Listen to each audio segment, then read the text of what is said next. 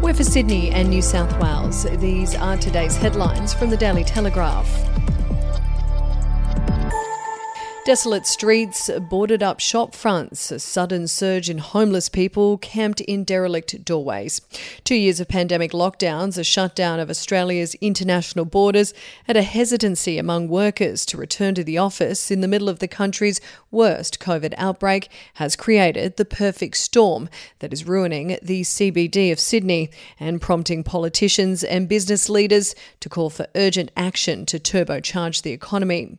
The Daily Telegraph can reveal a staggering 71% of people shunned the business area in the first year of the coronavirus pandemic, with an average of 9,200 pedestrians counted on a weekday in 2020. That's compared with 31,000 the previous year. City of Sydney last year recorded an average of 8,900 city pedestrians a day, with most people choosing to still work from home.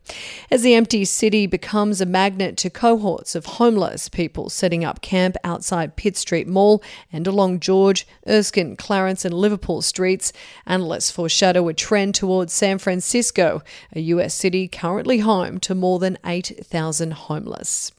And if you'd like to read more on that story today, you can take out a subscription at dailytelegraph.com.au or download the app at the App Store. A court has heard how pedophile Grant Harden invited children as young as five over to his home for sleepovers and often drugged them before abuse. The sickening details were revealed in court as the former soccer coach faced sentence for more than 150 child sex offences against seven victims. The St Clair man was arrested in 2020 and last July pleaded guilty to 179 charges of child sex abuse. This included 16 counts of having sex with a child under the age of 10 and sharing videos of the abuse with fellow pedophiles online. He was due to be sentenced at the Downing Centre Court on Thursday, but Judge Sarah Huggett decided she needed more time. He will next appear on Monday. And we'll be back after this.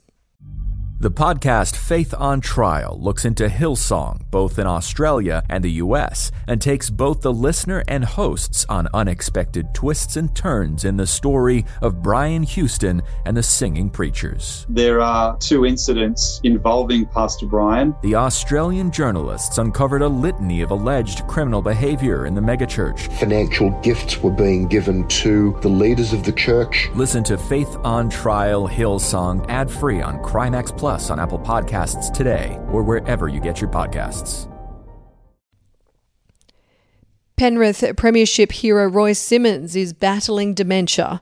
The 61 year old, who captained Penrith to their first title in 1991, has been diagnosed with Alzheimer's at just 61.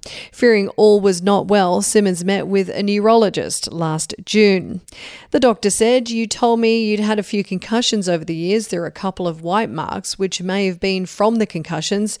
And I'm thinking that's good, he said. Just a couple of marks of concussions.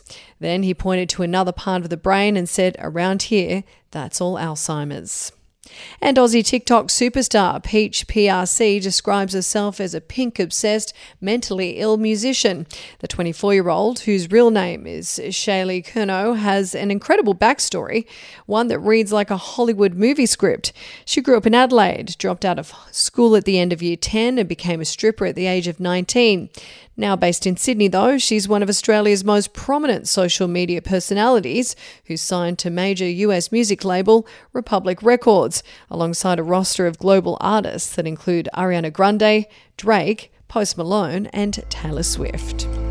And that's the latest headlines from the Daily Telegraph. For updates and breaking news throughout the day, take out a subscription at dailytelegraph.com.au. We'll have another update for you tomorrow.